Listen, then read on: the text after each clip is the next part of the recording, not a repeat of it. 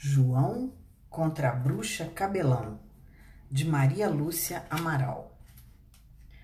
Não é todo mundo que tem filho bonito e forte. O velho Sebastião tinha. Eram três rapagões de botar água na boca de tudo quanto era moça. Mas só o velho sabia porque os filhos tinham tal boniteza.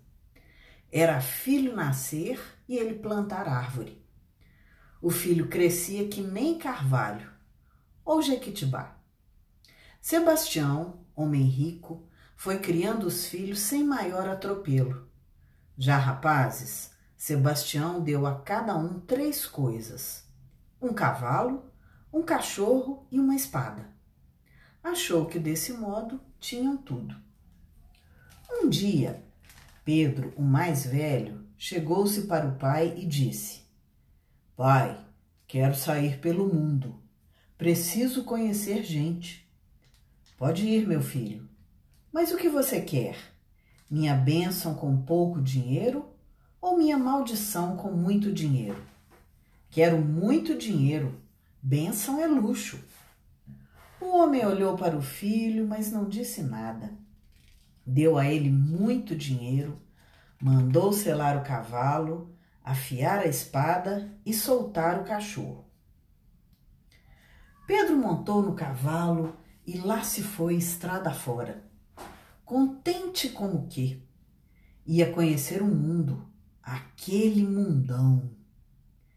Depois de cavalgar alguns dias, ouviu lá ao longe uma voz que cantava, só que um canto esquisito Tinga Salomenga, Tinga Salomenga.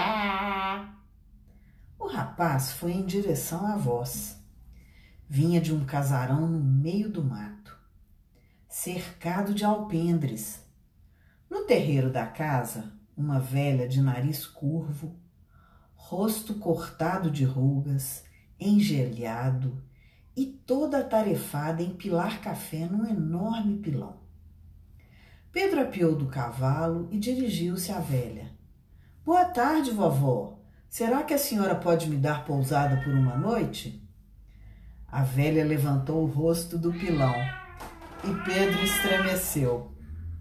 Se perguntassem a ele: Você já viu uma bruxa? Ele responderia: Sim. Era própria, sem tirar nem pôr. A mulher deixou o pilão e se aproximou do rapaz. Dou pousada a você, meu rapaz, mas com uma condição. Qual é? Amarrar o seu cavalo naquele fio de linha. E também o cachorro e a espada, porque tenho muito medo. Pedro acompanhou o olhar da velha, viu que o fio de linha de que ela falava era um fio de cabelo e foi noutros fios de cabelo da velha que ele teve de amarrar o cachorro e a espada. Agora entre, meu rapaz. O moço entrou e a velha lhe serviu uma ceia e tanto. Tinha tudo o que se possa imaginar, até biscoito de polvilho e tapioca que Pedro adorava. Acabada a ceia, a velha levou o rapaz para a varanda Aí foi quando aconteceu a coisa mais esquisita. De repente, a velha encarou o rapaz e perguntou bruscamente: Você tem força, meu rapaz? Quer brincar de queda de corpo comigo para se distrair? Mas vovó, que ideia! Nem bem falou e a velha agarrou o moço pela cintura. Pedro sentiu que ela podia com dez homens Lutou, lutou, mas não conseguiu se livrar. Desesperado gritou: Me acorde, meu cavalo! E a velha: Engraça, engraça, meu cabelão! Espantado, o rapaz viu que o cavalo dava coices e bufava, mas não conseguia ver em, vir em seu socorro. Estava preso pelo cabelo que se transformara em corrente de ferro dessas bem grossas.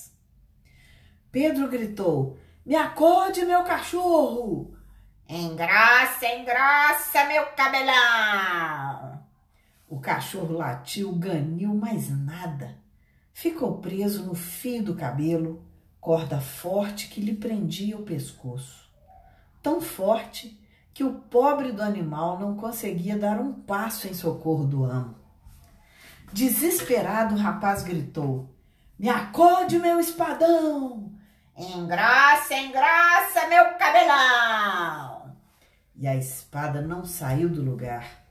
Ali ficou emaranhada no fio de aço o cabelo da velha, amarrada, presa.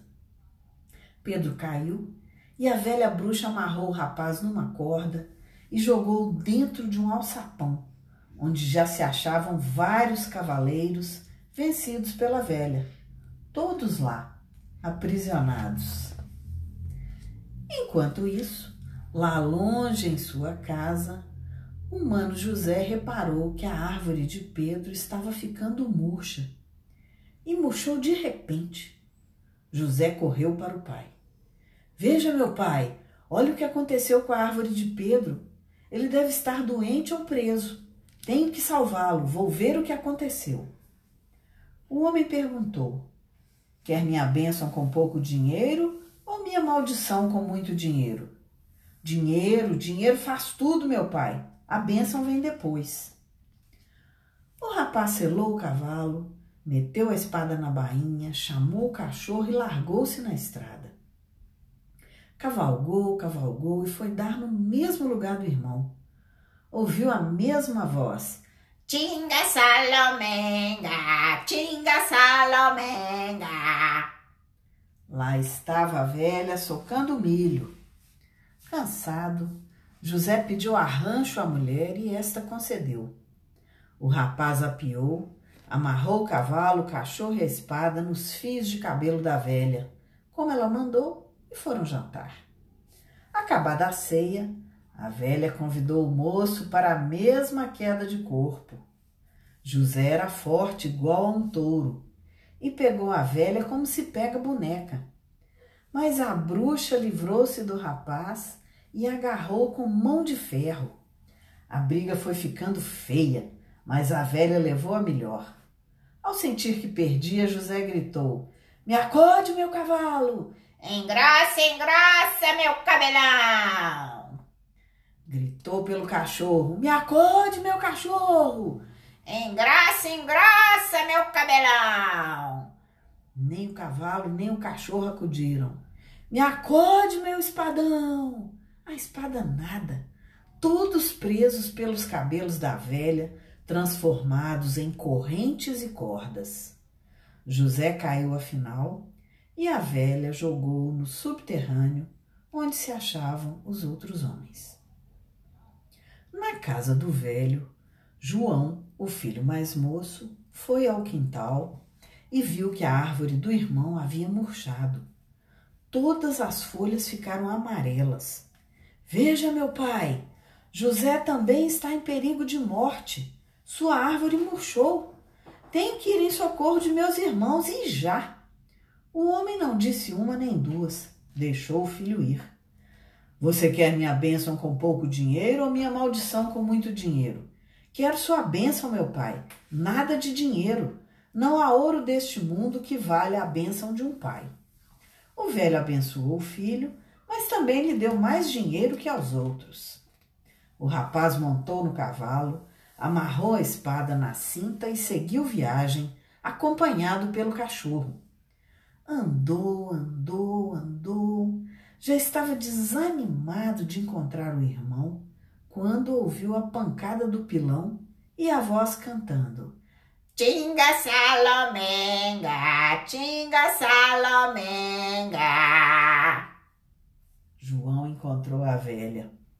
Só que desta vez ela estava pilando arroz. João pediu pousada e a velha concedeu. Mas quando falou para o rapaz prender o cavalo, o cachorro e a espada nos fios de cabelo, João desconfiou. Como é que um simples fio de cabelo pode amarrar bicho ou espada? Fingiu que amarrava, mas não amarrou. A velha então levou o moço para dentro e lhe deu jantar.